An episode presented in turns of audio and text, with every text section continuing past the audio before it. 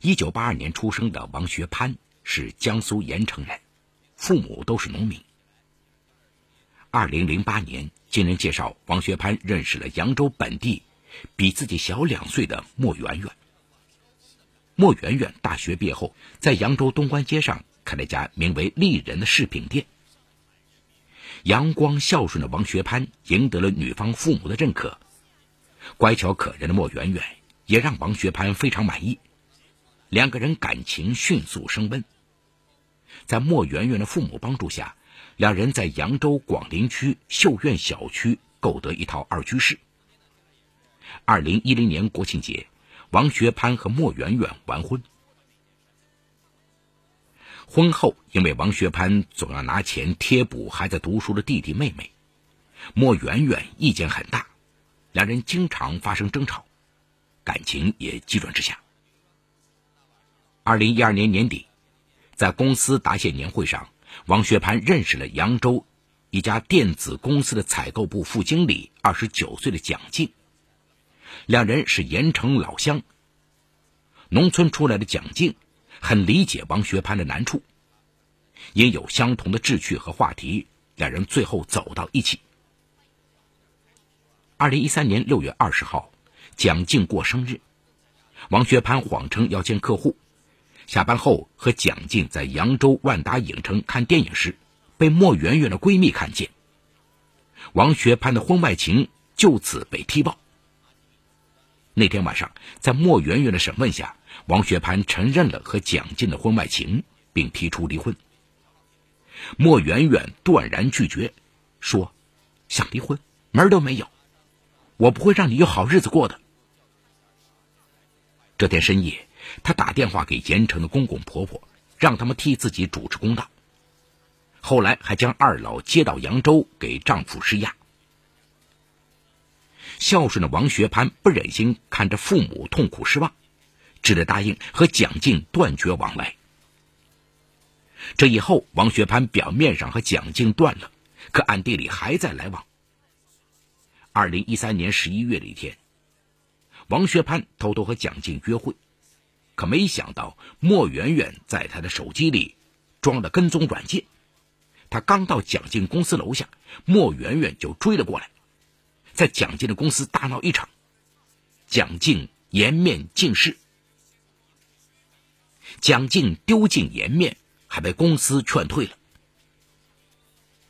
看着蒋静哭得泪眼迷蒙，王学潘心都碎了。他一提离婚，莫圆圆就搬出自己的父母，王学潘为此一直隐忍。蒋静不甘心，他提出一定要想办法教训莫圆圆。最好能逼他离婚，王学潘答应了。那天两人商量了许久，才散去。二零一四年二月底，蒋静打电话约莫圆圆在扬州运河边阳江门见面。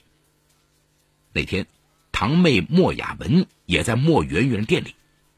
莫雅文比莫圆圆小一岁，两人感情很好。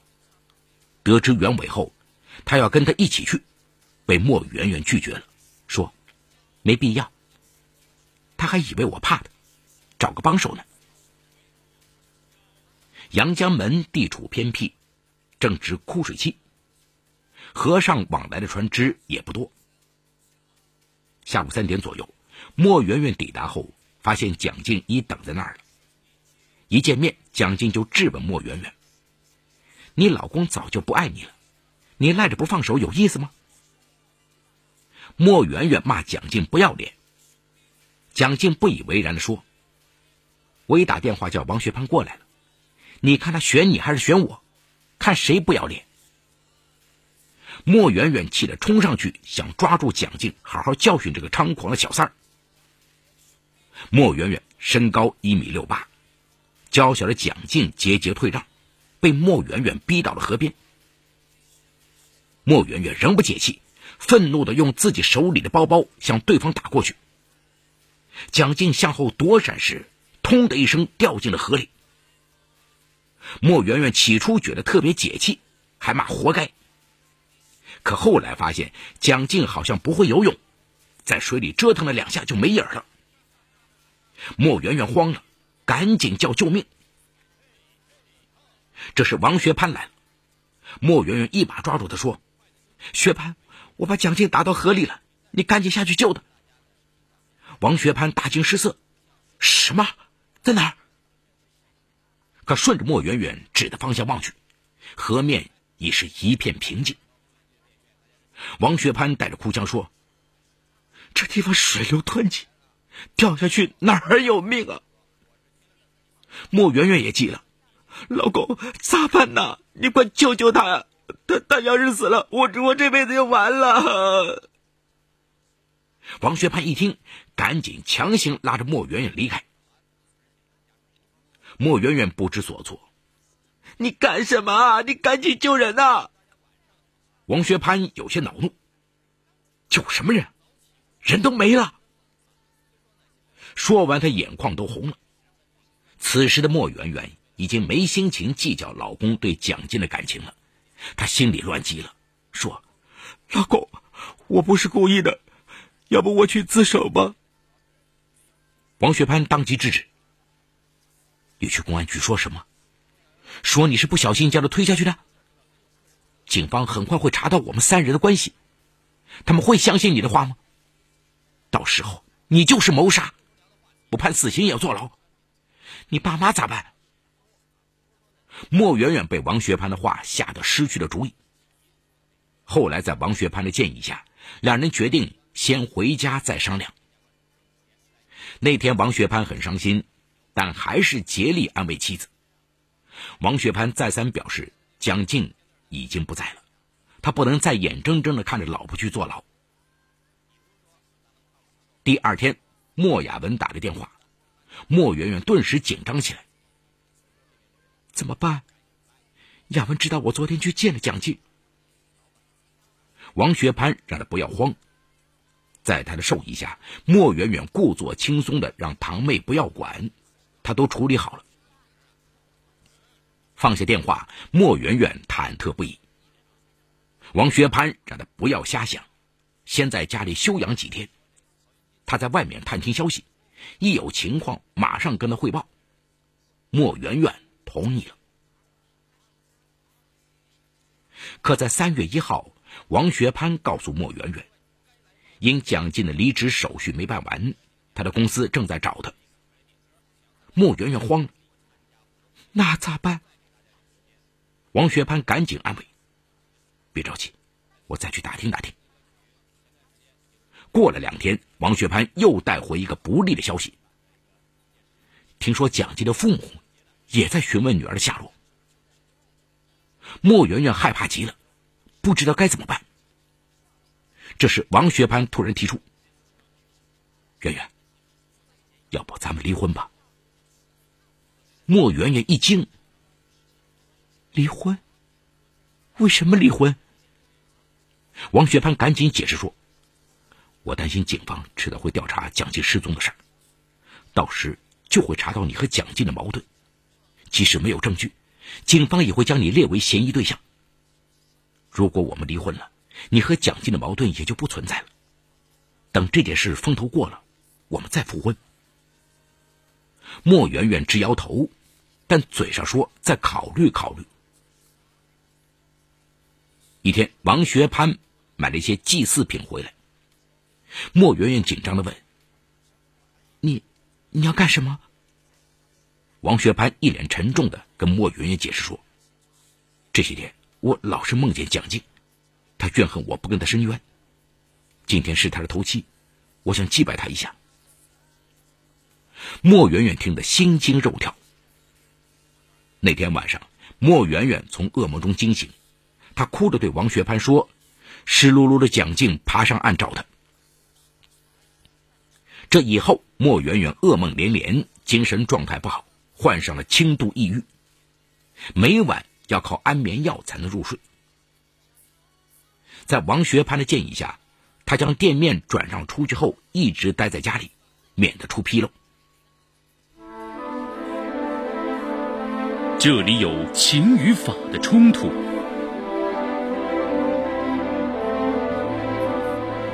这里有生与死的考验，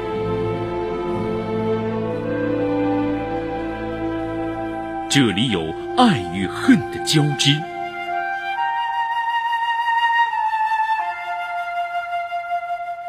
这里有黑与白的较量。法治故事。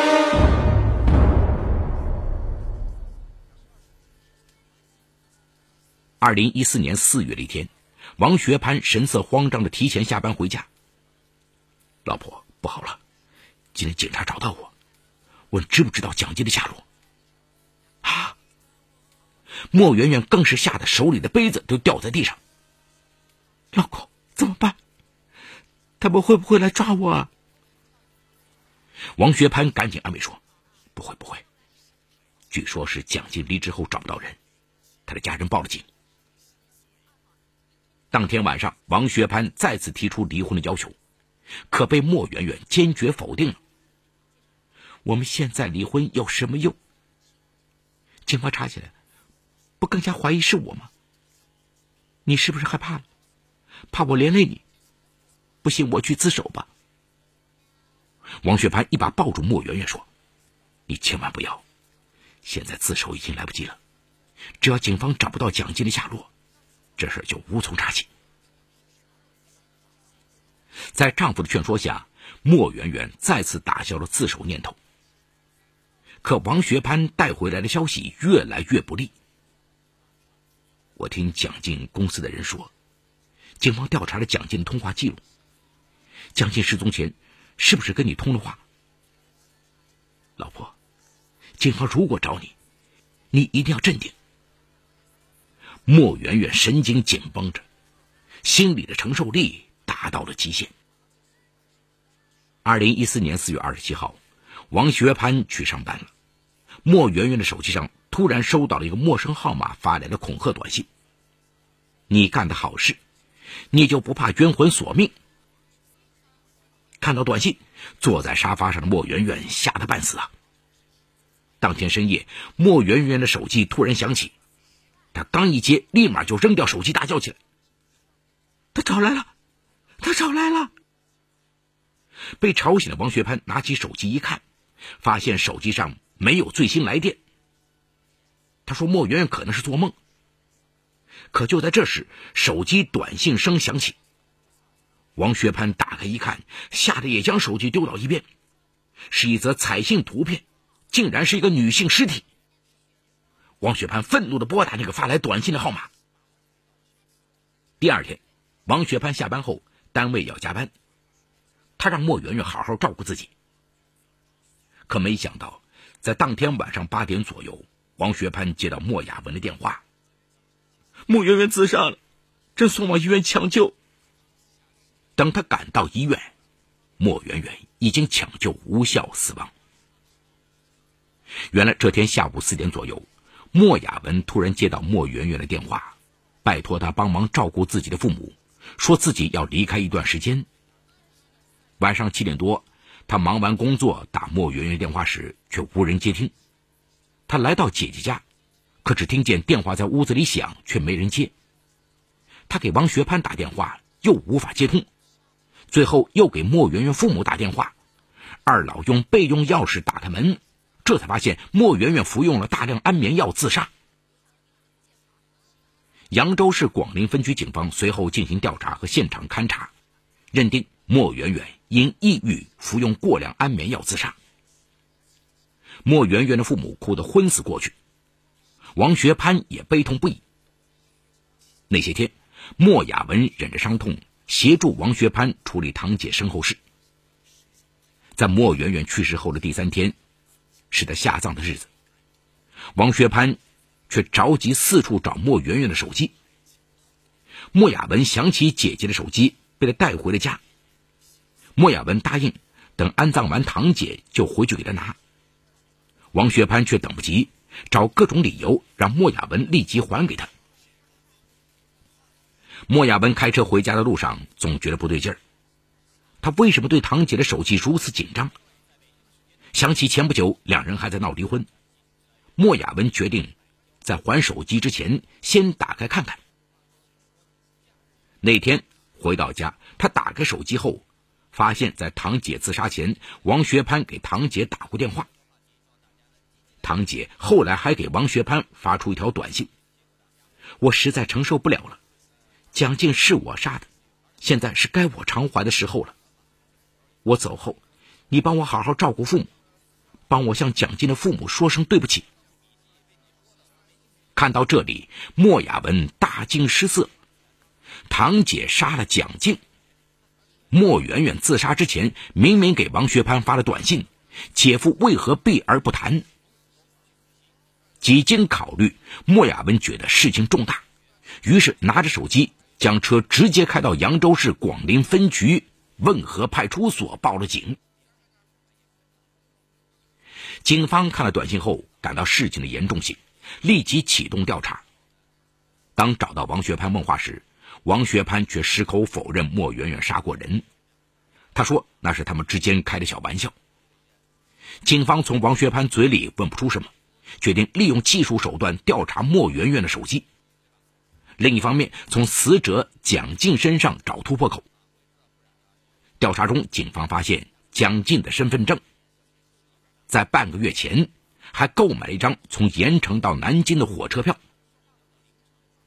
为了调查此蒋进的真实身份，这年五月初，广陵警方奔赴蒋进身份证最后一次使用的地点盐城阜宁一网吧，最后确认此蒋进就是被莫媛媛所杀死的蒋进。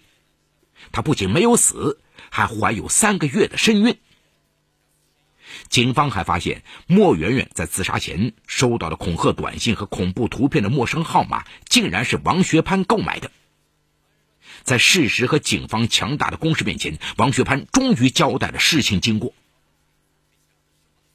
原来莫媛媛不愿意离婚，还把蒋静的工作给闹没了。蒋静很愤怒。更重要的是，蒋静肚里刚怀了王学潘的孩子，两人商量要怎样摆脱莫媛媛。后来一次，两人去游泳时，蒋静跟他在水里憋气嬉闹的细节启发了王学潘。于是就想出了这么一个冤枉莫媛媛杀人的计划。那天，蒋静将莫媛媛约到河边，用言语激将她。争斗中，蒋静就故意失足掉进河里。水性极佳的他潜入水底。等王学潘出现，转移了莫媛媛的视线后，他偷偷的潜游到下游约三百米处上岸，那里有小树林遮挡。王学潘将莫媛媛向反方向引走后，他在一废弃的工厂把外面的衣服给换了。后来他回了盐城老家，而王学潘则不断制造恐吓，吓莫媛媛达到离婚目的。见莫媛媛软硬不吃，王学潘又想出发恐怖短信这一招。那天中午还打电话骗莫媛媛说：“不好了。”警方说，他们查到在阳江门有个工厂安装摄像头里，发现你和蒋静曾先后出现过。估计他们一会儿就要上门去找你问话。老婆，你赶紧先跑吧。他打算先支走莫媛媛，想办法在异地稳住她。等蒋静回扬州把孩子生了，再接着逼莫媛媛离婚。当时莫媛媛手中的电话都掉下来。不久，王学潘就收到莫媛媛的短信，说她走了。王学潘以为终于赶走了莫媛媛，当天他又陪客户吃饭，包房效果不好，所以他不知道莫媛媛是承受不了压力自杀了。王学潘的供述让莫媛媛的家人无法接受，他们认为莫媛媛是被王学潘威胁致死，可由于没有任何新的证据。王学潘被警方以故意伤害致其死亡罪进行羁押，等待王学潘的将是法律的严惩。而蒋静因怀有身孕，也被取保候审。好，故事说到这儿就告一段落。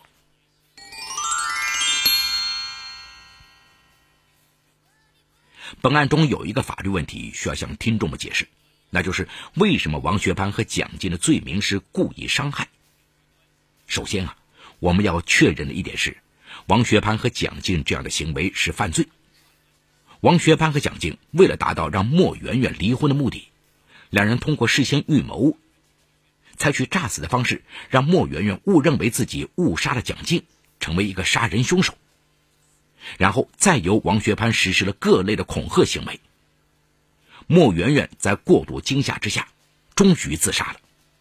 两人的共同犯意是很明显的，而且他们在主观状态上刻意追求这样的结果，因此他们的行为构成犯罪是毋庸置疑的。其次啊，需要确认的是，两人构成什么样的罪名？可能有些听众要问，其实王学潘和蒋静也没有采取暴力的手段。他们只是设置了一个假象，吓吓莫媛媛而已。莫媛媛自己经不起吓，自己自杀了。王学潘和蒋静没有动手，这样也能构成故意伤害罪吗？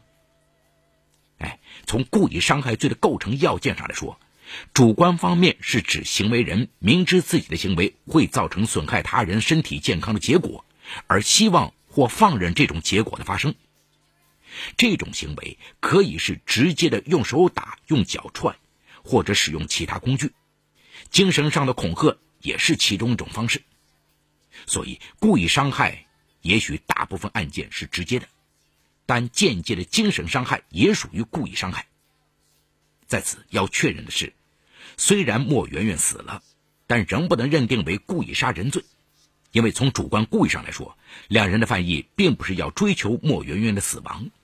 莫媛媛的自杀属于追求结果之外的另一种结果。根据主客观相统一的原则，本案认定为故意伤害罪更为妥当。